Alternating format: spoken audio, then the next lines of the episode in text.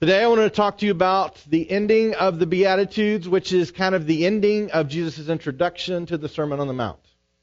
Uh, this uh, we spent we spent about 12 weeks on this about a year and a half. Kind of a bigger overview of each of the Beatitudes. You can do that. Um, we've gone through very quickly because we're moving on to the rest of the Sermon on the Mount starting next week. Um, and that's going to take us about another couple of months in order to get through all of that. I'm super excited about it because this is Jesus' kind of his beginning sermon as he's coming out of the desert. He's been tempted, he's been baptized, uh, and now he delivers kind of his keynote address to everyone. Uh, and most everything else he's going to teach, he, he's going to refer back to either the Sermon on the Mount or the Sermon on the Mount helps us understand everything else he's going to be talking about.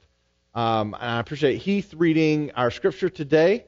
Uh, we're going to be talking about a tough subject, and it's tough for a couple of reasons today. We, are going to begin in Matthew chapter 5, verse 10. If you want to turn there, if you want to follow on version, you can follow along on YouVersion. Um, and we are looking at the last of the Beatitudes. It's about persecution. Um, and uh, there's a number of reasons that this was a hard one to talk about, um, but we'll jump into that in just a minute. If you have your Bibles or if you want to follow along, Matthew chapter 5, beginning with verse 10. This is the ending of the Beatitudes section of the Sermon on the Mount. says, Blessed are those who are persecuted for righteousness' sake, for theirs is the kingdom of heaven. Blessed are you when others revile you and persecute you and utter all kinds of evil against you falsely on my account. Rejoice and be glad, for your reward is great in heaven. For so they persecuted the prophets who were before you. You pray with me? Father, God, I thank you for this opportunity to worship. Uh, I thank you for the opportunity to study your word in peace. Uh, Father, I thank you for all those that are here that we call friends and family. And Father, I pray for those who are still struggling with COVID or other things that are going around, um, that you would make them well and keep those who are well, keep them well. I thank you for your grace and the peace that you give us through Jesus Christ. That's in his name that we pray. Amen. All right. So, what is Jesus talking about? When we talk about persecution, uh, we're not always the best ones to talk about persecution, are we? Uh, most of us don't deal with any substantive persecution within our lives. Perhaps we have at some point, but we are really good at taking something that's not persecution and making it persecution. Uh, they, I went to Starbucks and they did not have my favorite flavor. Is not persecution, right? That is not persecution. Um, we joke around sometimes. Sometimes our guitarists get excited, although I haven't seen it in a while. Um, so either they're changing their strings more often, or it just hasn't happened, or maybe there is some kind of spiritual warfare going on. But they would joke about popping a string in, in worship, and oh, it was you know spiritual warfare. Um, not really, not really spiritual warfare. Uh, frustrating, um, but not spiritual warfare.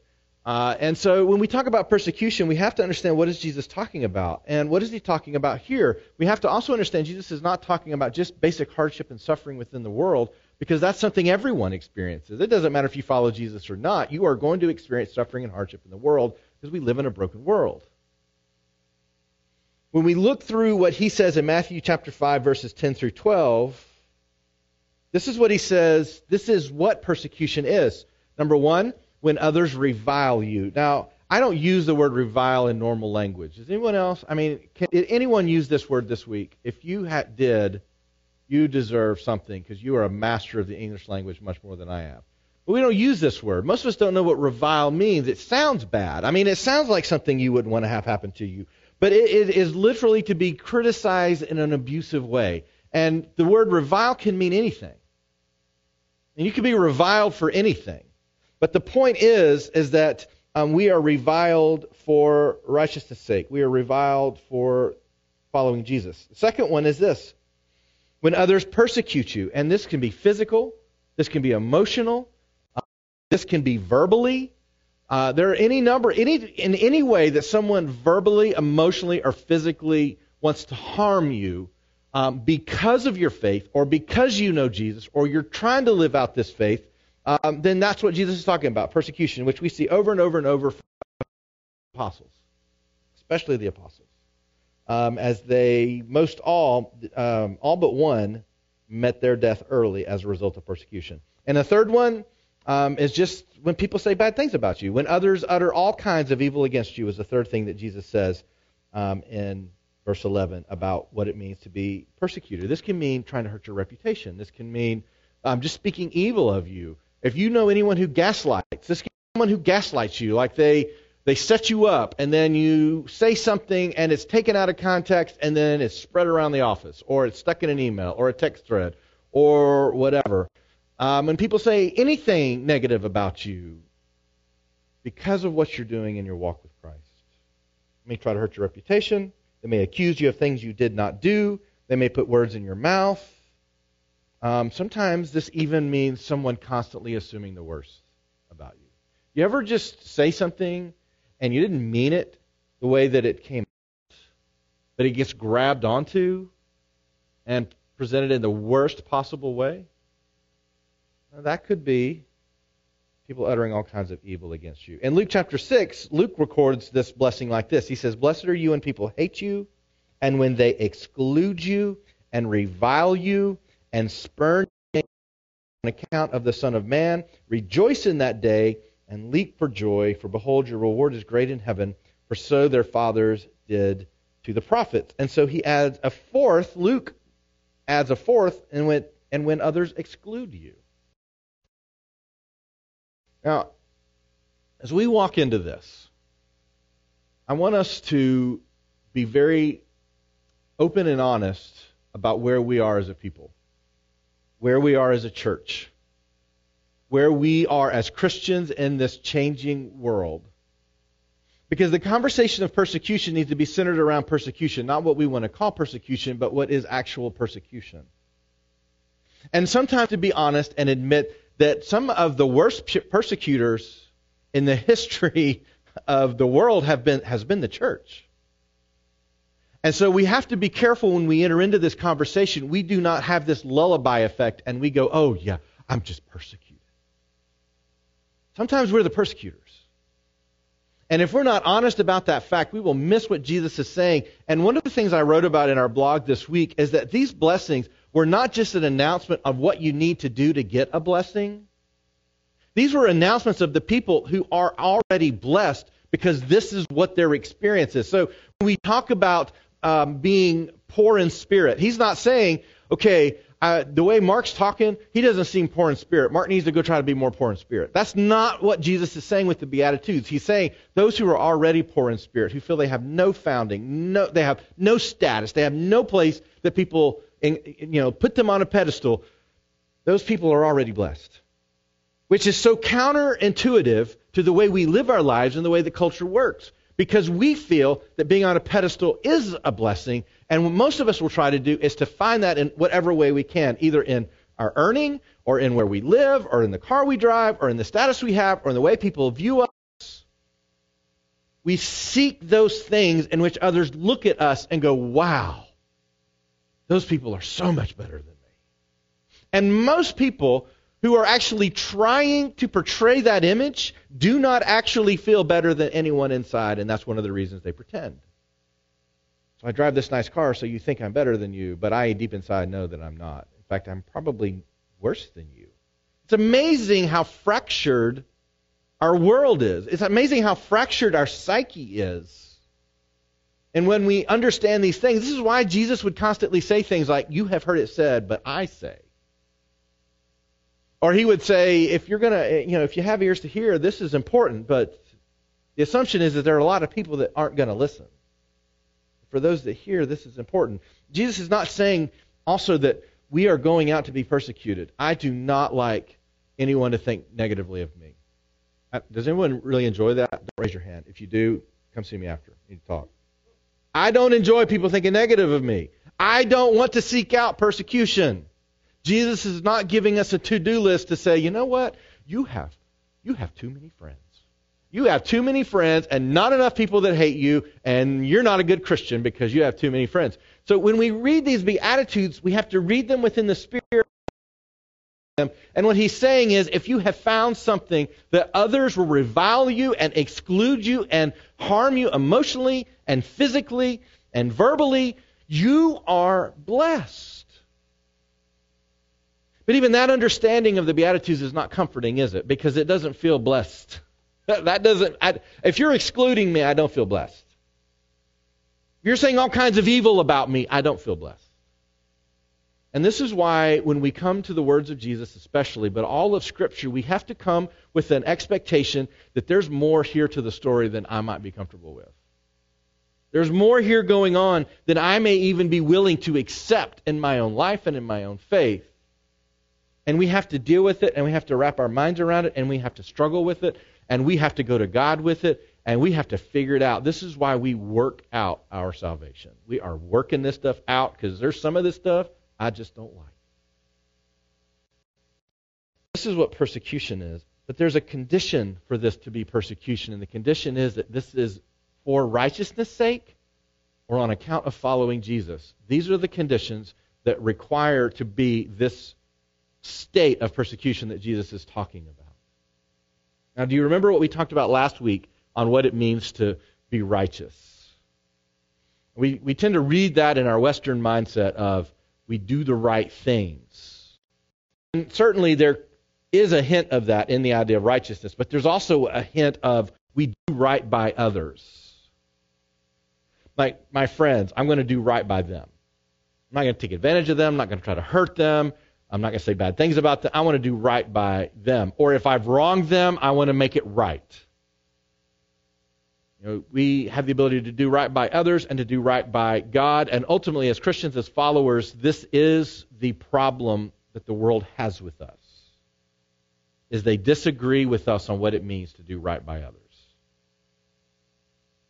And Jesus is saying, if you're really trying to do right by others and you're really trying to do right by God, the world is not going to be okay with that. The world is not going to be okay with you doing that. Now,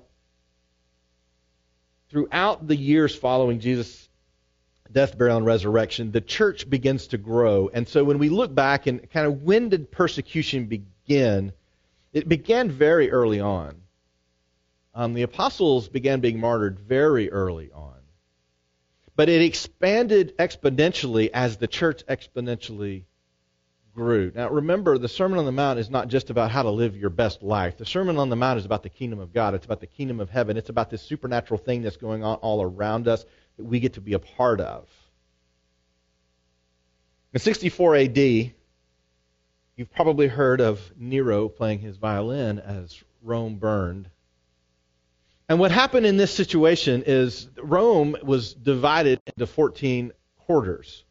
And you would live in a different quarter, and different people, different ethnicities, different religions, different economic statuses would live in different quarters. And a fire started in Rome. There were 14 quarters in Rome, and a fire started and burned all but four. So 10 of the 14 quarters of Rome burned down. All the evidence points to the Emperor Nero. That he's the one who burned him down because Nero wanted to start over. He wanted to build his own city. He wanted to have his own buildings, his own roads. He wanted his own stamp on it and he wanted it all new and pretty and the way he likes them. And so all the evidence pointed to him, and so he had to get the heat off of him. Because even if you're an emperor, it doesn't look good when you burn down most of your own city, your own capital city. Time, we have a community of both Jews and Christians who are actually pretty intertwined. We see later that there's kind of this separation between Christianity and Judaism. But at this time, they're still fairly intertwined, and they would live together and they would do life together. And just so happens that one of the parts of the city that caught on fire was very near a place where the Jews and the Christians lived. And another quarter, one of the four quarters that didn't burn, also just happened to be one of the areas of town where the Jews and the Christians lived. So Nero had a plan and began to say it was the Jews. But the problem with the Jews is that there were a way more Jews than there were Christians. And he could not have them rising up against him. And so he went after the Christians. Now, I've mentioned the historian Tacitus before. Tacitus is one of these guys who is not a believer in Jesus. In fact, he doesn't have any sympathy for Christians whatsoever, but he writes about Jesus and he writes about the growth of Christianity. um, which is one of the reasons that we believe that Jesus is real. We believe it because we've had an experience with him. But we historically believe it because even people who didn't like Jesus said, yeah, this guy was something else. This guy was really something else. Tacitus wrote this about this period of the growth of persecution. He said, consequently, to get rid of the report that was that Nero destroyed Rome, Nero fastened the guilt and inflicted the most exquisite tortures on a class hated for their abominations. Now we're talking about Christians here. They were hated for their abominations, called Christians by the populace. Christus, which is Christ in Latin, for whom the name had its origin, suffered the extreme at the hands of one of our procurators, Pontius Pilate. He's talking literally about Jesus. These Christians followed Jesus, who met his end with Pontius Pilate. And the most mischievous superstition that Jesus rose from the dead, thus checked for the moment, again broke out not only in Judea, the first source of evil, Jerusalem, but even in Rome. In other words, Christianity is spreading like crazy in Judea and in I mean, it's spreading like crazy. And the belief that this Jesus who was killed by Pontius Pilate had actually risen from the dead. Where, where all things hid, talking again about uh, Rome. Let me back up. The first, the first source of evil in Judea but even in Rome, where all things hideous and shameful from every part of the world find their center and become popular. Accordingly, an arrest was first made of all who pleaded guilty. Then, upon their information, an immense multitude was convicted. Not so much of the crime of firing the city. This is really important. Not so much for firing the city as of hatred against mankind. Catch that? Nero said the Christians burned the city. They should be held responsible and they should be punished. And their punishment should be uh, the same as the crime, which was burned alive. But what Tacitus says, the historian, is that they weren't actually killed for burning the city, they were killed for hating mankind.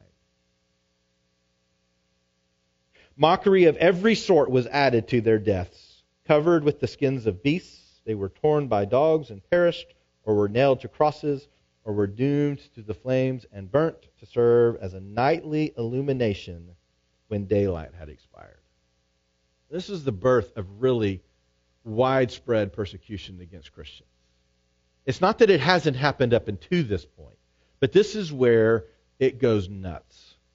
And it's going to go nuts for another 300 years until another guy by the name of Constantine comes on the scene and makes Christianity legal, not that you should be killed over.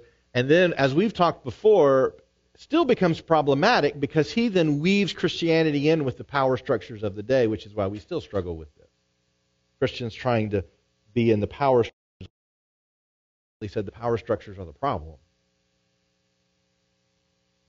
What he's saying here is that Christians were killed not because they burned the city, even though that was the claim. He's saying they were killed because they were an abomination and because they hated mankind. Now, why in the world would they say that Christians hated mankind? Now, if we believe Jesus, Jesus says, if you follow me, then there's two things really that you're going to do, and everything else you're going to do is going to be summed up by these two things. And the first one is, is that you're going to love God, and the second one is that you're going to love people. And so we read those teachings of Jesus and we go, why in the world would anyone say that they were an abomination or they hated mankind? Because the very epitome of what they were supposed to be was to be love in a broken world. So when we dive into what persecution, we have to dive into a longer history and a longer story of what does all this mean and what does this mean for us. But before we do that, let me just say what persecution isn't. Persecution isn't consequences for poor choices and bad behavior. And a lot of times we we think it we think it is. Found a couple of memes. I love memes. Some of you love memes. Nobody loves memes as much as Paul loves memes, but uh, especially puns. My life, and you all do know who that is, right? Like, does anyone under um, you know 20 know who this is? Scooby Doo. Who's been sabotaging my life? Go back. Go back. Who's been sabotaging my life? Oh, it's me. I've been doing it. I've been sabotaging my own life. Or the next one. So you don't have to. Sometimes it's just our own decisions, right? It's just our own choices. Jesus is not saying if you experience hardship, you are being persecuted for my sake. Because sometimes we we bring the hardship on ourselves. If we have to always buy the latest thing and we're broke, you're not broke for Jesus. You're broke because you won't stop spending money on stuff, right? Things To understand as we come through this is that the scriptures are very clear. There is a way of following Jesus, and then there's a way of saying you follow Jesus, but it's not following Jesus. One of the ways we, we see this is in 1 Peter chapter 4, and, and Peter says this If you are insulted for the name of Christ, you are blessed, because the Spirit of glory and of God rests upon you. But let none of you suffer as a murderer, or a thief, or an evildoer, or as a meddler. Yet if anyone suffers as a Christian, let him not be ashamed, but let him glorify God in that name. In other words, uh, behave well. And don't assume that the persecution you experience in your life is of any other fault other than your own. If you have erased that as the as the fault, maybe it is persecution. And I think back about where we are as the church. I I think many of you know I spend a lot of time with other pastors, and we work um, trying not just to bring them together, but increasingly, uh, I spend a lot of time listening just to their brokenness and their struggles through this time. And there's a number of reasons why pastors are struggling right now. One of the reasons certainly is the pandemic. Our churches are looking different. Um, Omicron comes through, and you know we don't have a lot of people that are attending in person, and and that's hard. That's hard when your thing is people, and you feel like there's not a lot of people. That's hard, and a lot of guys are dealing with that. But we're also dealing with some stress because on a, almost a daily basis, we we see pastors acting badly, just acting badly in the world. It's happening. I mean, we have pastors in our community here in Chattanooga acting badly right now. And it's affecting a lot of people. One of the, we, we, we can't talk about persecution as if we are victims, if we at times are victimizers. And this is something the church has resisted for a very long time, talking about the mistakes we've made and the way we've victimized people. If you don't know what I'm talking about, just turn on the news. Somehow, I was telling some friends, somehow I've gotten on a Twitter thread. One of my Twitter accounts is on a Twitter thread where I somehow I now get every announcement of every uh, acting badly. It's so depressing because this is not Jesus. This is not the gospel. This is not the church. And yet, this is the way the world sees us. Part of the problems the church is feeling the assumptions people make about you because you are a follower of Jesus are being made because some people acted badly, nothing yet they have taken that and have placed it on you. We're going to be dealing with this for decades. This is not, we, we can't preach a sermon and make this go away. Our reputation has been tarnished by bad behavior among those who call themselves Christians. Now, this does not mean we as Christians are just we have to now be, go, be perfect. Scripture is very clear. The point of following Jesus is not that we are perfect. The point is that we are forgiven. But we've got to work on the ways in which we've made bad decisions and we've made poor choices and we have hurt the cause of Christ as a result from it. I find in my own life I don't I'm not persecuted.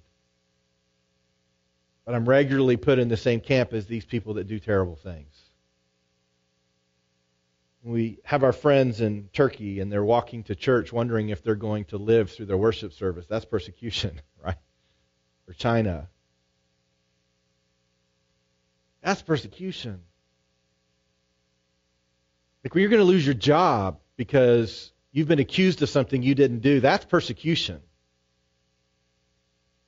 When you've tried to love people and they've rejected you, and I don't mean the kind of love like you just get to define your kind of love. I mean the kind that Jesus defines, and you're rejected because of it. That is persecution. I can't say that I've ever experienced that. I don't wake up in the morning and think that's going to happen, and I don't come to church wondering if we're all going to, you know, die in worship service. But that, fortunately, you live in a place where that kind of persecution generally doesn't happen. Some people do, and they still go. Now, why do they do that? Why not just stay home?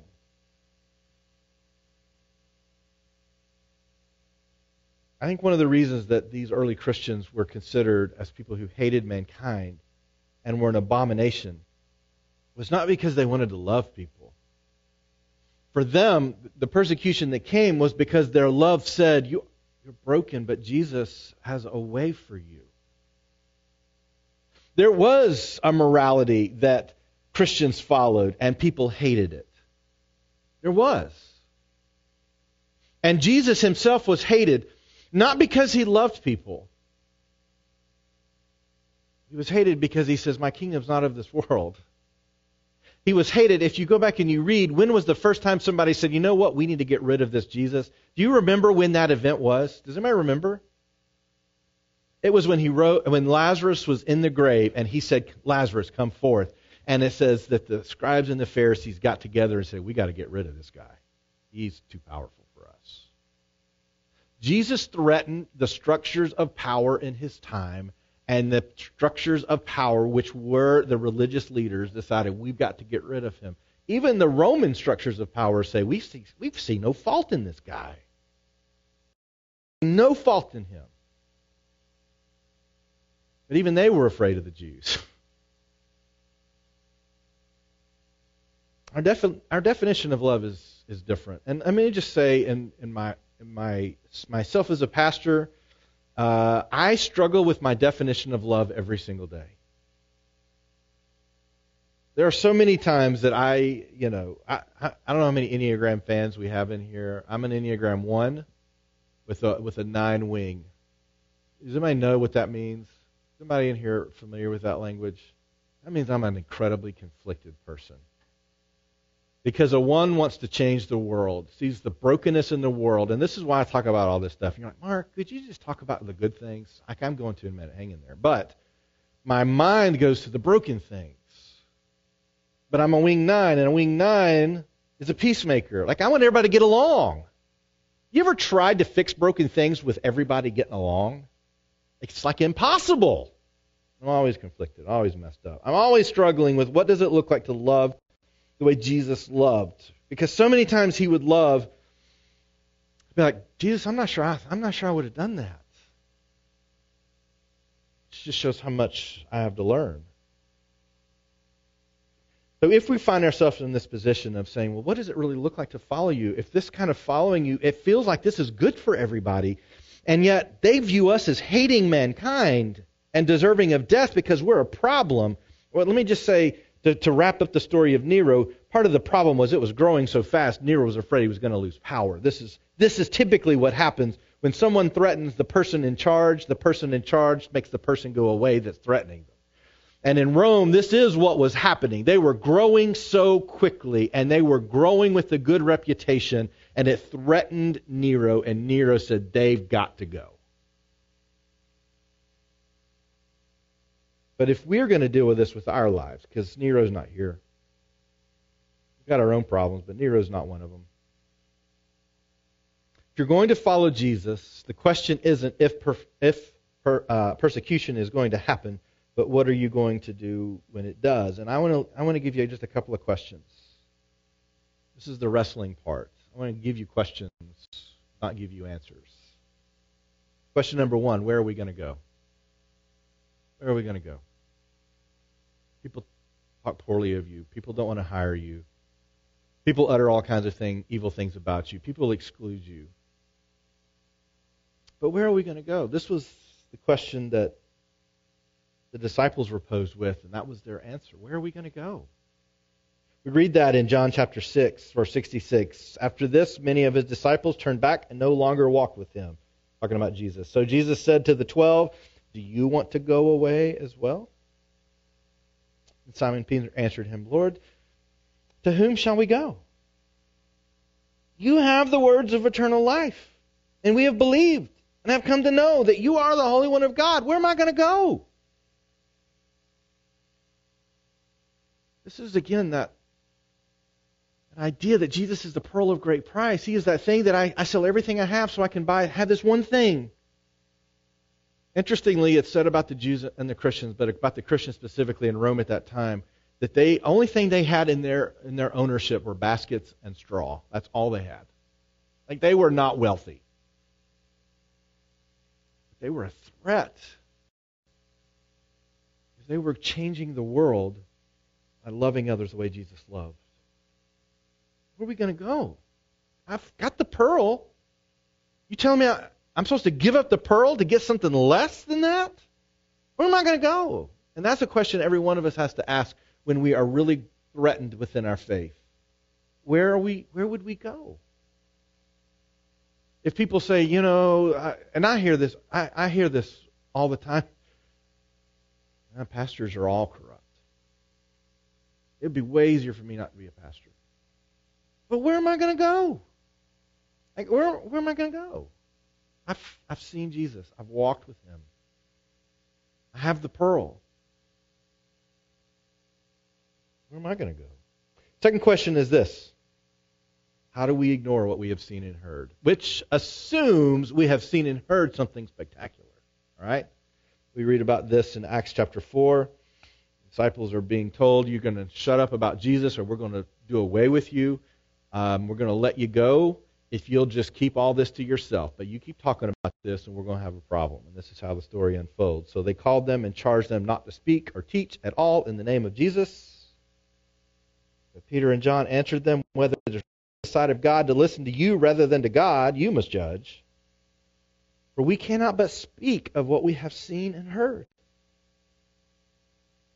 When they had further threatened them, they let them go, finding no way to punish them because of the people, for all were praising God for what had happened, which was they were performing miracles. Like, we can't argue with this. I was having a conversation with a friend the other day. I said, you know, My faith is what it is because when I had an encounter with Jesus when I was 15 years old, it was the most real thing I'd ever experienced in my life, and I've not experienced anything more real than that moment since. I came to the conclusion that I needed Jesus, and Jesus was real, and Jesus was with me, and He was speaking. You know, I, have referenced a couple of times now the, um, the the disciples who were walking, and Jesus has risen from the dead, but they hadn't gotten the news yet and he comes walking up next to him and they start talking and they don't even recognize him until later they go eat dinner together and and then Jesus reveals who he was and disappears. Remember what they said? Did our hearts not burn within us when he was speaking? I think that's what Peter and John are saying here. Our hearts burn within us because we have and heard things, we can't stop. And if you're going to going to do away with us, do away with us. We can't we can't stop. You have to wrestle with those questions. You guys in school are going to wrestle in school because in school Christianity is not cool. For a bunch of old people. Oh, I remember when I was 14 years old. I was not happy with life. I was not happy with what my friends wanted me to do to be their friend. I, I, it felt very empty. When I found Jesus, I felt very full. But it's hard when you're a student, hard when you're in school. What have you seen and heard? Jesus makes these incredible claims. If you want to see, I'll show you. If you want to hear, I'll tell you. You just have to ask, and I will let you experience All right, those are the two questions. And let me give you three suggestions. Number one, for the church that is truly persecuted, we encourage you to gather. To gather. One of the things we're supposed to do when we come in the room and we grab coffee or we're talking or we call each other or we get into a group during the week or whatever, one of the things we're supposed to do is encourage one another, especially in the midst of hardship and persecution. We're supposed to build each other up, bear each other's burdens. That's part of why the body comes together. And even though we're still pretty separated from COVID for now, that that is, we are getting to the end. I don't know. I'm I, I'm not smart enough to say when the end is, but we it seems we're getting to the end. And when we get to the end, we've had two plus years of being really alone by ourselves doing our thing, working from home, doing church from home, not going out and doing other things.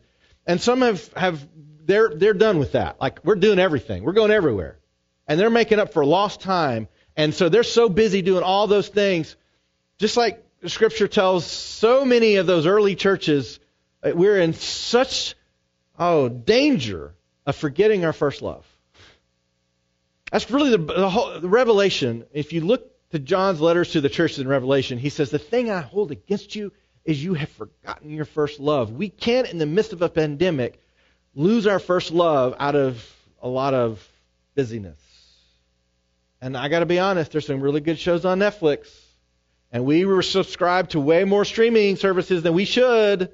I mean, we've been, Jonathan and I have been watching Boba Fett. I don't know if you're watching Boba Fett, but you ought to be watching Boba Fett. You know, it's, like I could literally get up in the morning and stream something new every day for the rest of my life. I could do that, and I love entertainment. But when I give all my heart and all my soul and all my time to entertainment, I've forgotten my first love. We're, we have to have a moment where we come back and we say, gathering is important. I do believe we have to recognize that some things have changed in the world. Online church is something we before the pandemic, but it became way more important during the pandemic. And I've struggled back and forth with what do we do with this because our gathering is so important. Building relationships, loving each other, helping each other, listening to each other. I mean, Scripture says we're even supposed to be confessing our sins to each other. That's a fun time. Really. But when you have relationships that you can confess your sins to somebody and they still love you and you're still their friend, I'm just telling you, there's no better friend than that. It's amazing what happens when people actually live out the words of Christ. Oh my goodness, it's so good. I've gone back and forth. Do we just kill the live stream when this is all over? Because you know what, you need to be in person because you just can't get it all online. But the reality is, is there are all kinds of things that online church does for people who are sick or hurt or can't get out or what we've increasingly found are questioning, they're not going to walk into a church. You know, when we started this church, our goal was not to have the classic structure of a church so that when people walked in, if they were resistant to the classic structure of the church, that their guard would be down and maybe they would experience Jesus in a non traditional environment. And some of that line of thinking is going to have to move towards continued online stuff here.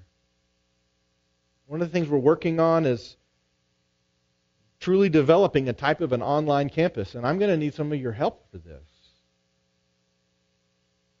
What's amazing is the kinds of conversations I have by text versus the kinds of conversations I have in person. Have y'all noticed there's a difference all the times in those conversations? I mean, sometimes, I got to be honest, sometimes they're really short, like, hey, how's your day going today? Okay. you parents know what that's like, right? Hey, how did it go today? Fine. I mean, that's all you get, right? But then it's an ama- it's an amazing thing when people begin to open up because they'll open up behind a keyboard more so than they will right in front of your face. And they'll ask questions and talk about stuff that they won't talk about in person. One of the fundamentals of having an engaging online presence is not just, hey, we're putting our stuff out there. Like it, share it, look at it, great but it is the ability to communicate with people in a way that we don't normally communicate with people. So one of the things, one the, there, there's a there's some critical volunteers that we are in great need of. Uh, one is Well, one is our children's ministry, and that's in large part because a lot of our volunteers are, have just gotten sick over the weeks. But in this area is going to be people who are willing, when we have an online service, to just chat with people and talk with them. We're, we're, using a platform that allows you to even have private conversations away from the main chat space. It completely ties in with what we're doing with YouVersion. You can read scripture there, you can leave prayer requests there. But it takes someone who's willing to get on a keyboard and listen and say hello and engage with people. And it's amazing, even though, like in here, if you all started sharing prayer requests in the middle of the sermon, that'd be really weird, wouldn't it? But that's the way we interact on video, online. Like we do multiple things at the same time. I don't know if that's something that you might be interested in, but gathering online in a different way. Did you know that most of the time when I speak to guests, they looked at us, they watched us online before they showed up in person? Did you know that? How can we engage better? Anyways, gathering is important. I personally believe gathering in person is is better for some things, maybe most things. But I see a huge opportunity here for us to use technology to reach people who, quite honestly, are a little afraid of us. Because some of us, a lot of us, have some really bad reputations in the community right now. I don't mean us like you in the room, like I know something about you. I mean the church in general. All right, gather. Second thing, and I think this is why Paul is telling um, the people he's working with focus on what is good because you can very easily focus on what is not. Oh, I was going to read Hebrews 10 for gather. Let me go back to that, Stephanie. Let us hold fast the confession of our hope without wavering, for he who promised us is faithful. And let us consider how to stir up one another to love and good works. That's that. We come together, we help, we encourage, we build each other up. If the world's trying to to tear you down or persecute you, we can, you can come here, and this is a safe place no matter who you are. You look like we can build you up, we can encourage, we can love you. You're important to us so that you can still go back out into the world even when the world rejects you. Um, verse 25 says, Not neglecting to meet together, as is the habit of some, but encouraging one another, and all the more as you see the day drawing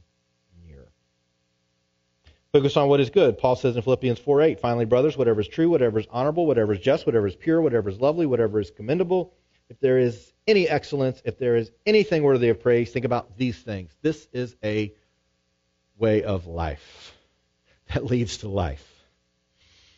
I remember every bad thing. There'll be a hundred good things happening in the day. I'm a one. I remember every bad thing. There may have been two. then I'm going to remember those two things. I'm going to think about them. I'm probably going to dream about them. And so this has been a lifesaver for me to focus on what is good, to remember what is good. Deidre has been so, she is so good um, for me in this regard. And when she begins saying, you know what, you need to stop thinking about the negative stuff. Look at all this good stuff that's going on. And it is so positive for me. And my guess is for most of the people in the room, that would be positive for you as well. We gather with friends and family. We have the same hope. We can encourage each other. We can help each other as we grow. We can look into each other and find out what are the things that you are doing so well rather than what we are, are known for, which is saying what you're doing wrong. How can we encourage and build each other up? And then I would say the third suggestion I would make as we go through this is just to continue to share what is true. And some of the things that are true God is still good, God is still love. Jesus is still saving people. Jesus is coming back. There is a pearl of great price, and it is not the American dream. There is something that is available for all of us. Love is still the better way. Not shame, not judgment, not I'm better than you, not how can you give me what I want. Love is still the better way. And we are still, as Heath read earlier, we are still on a journey to become more like Christ are good things. There are moments that you need to have with Jesus in your time of prayer in which you hear Jesus say to you in some way or the other, Well done. You're growing, you're making progress. If you normally um, get angry and you don't get angry, well done. If you normally just think about your own needs, but now you're thinking about somebody else's needs, well. You normally use all your resource for yourself and, and you're, you're generous for someone in need, well done. If you missed your scripture reading and all you can think about is, God is not going to bless me because i am now behind on my reading plan, you've got to ignore that voice. You've got to go back to His Word is so good. I've learned so much, and I'm going to read it again. It's good. All right. Let me wrap up with 1 Peter 4:12. And then just encourage you most of us are not going to experience deep persecution in our lives, but some will. Some are. Most of us, when we talk about being persecuted, people are going to roll their eyes when we say that. If they're aware of anything that's going on in the world. But we can still follow the way of Jesus. We can still hunger and thirst for righteousness. How do we do right by people? How do we do right by God? We can still do that. 1 Peter 4:12 Beloved, do not be surprised at the fiery trial when it comes upon you to test you as though something strange were happening to you. But rejoice insofar as you share Christ's sufferings, that you may also rejoice and be glad when his glory is revealed. If you are insulted for the name of Christ, you are blessed because the Spirit of glory and of God rests upon you. If that happens, it's good. You still have Jesus. We're sharing in the exact same things He shared, and His Spirit is upon us. But we don't seek it out. But if it seeks us out, we don't run away. We have found the pearl of great price. Just pray with me. Father, I don't know the story of everyone in this room. I don't know what's going on in their families, in their workplaces, their friends and neighbors, or maybe friends who used to be friends and maybe not so much anymore. I don't know the level of persecution of every person within this room. I only know my own. and I know that I have been spared. Father, if that time comes,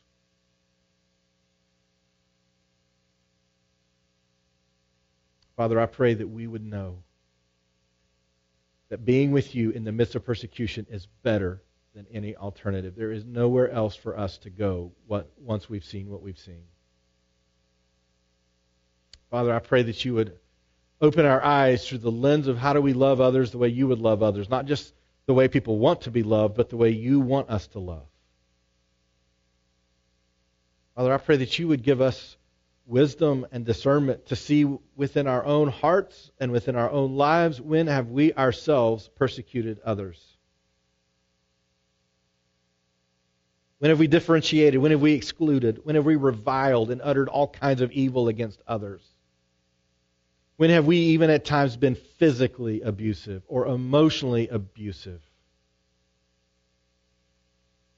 Father, I pray that you would forgive us for so completely missing what it means to know and follow Jesus.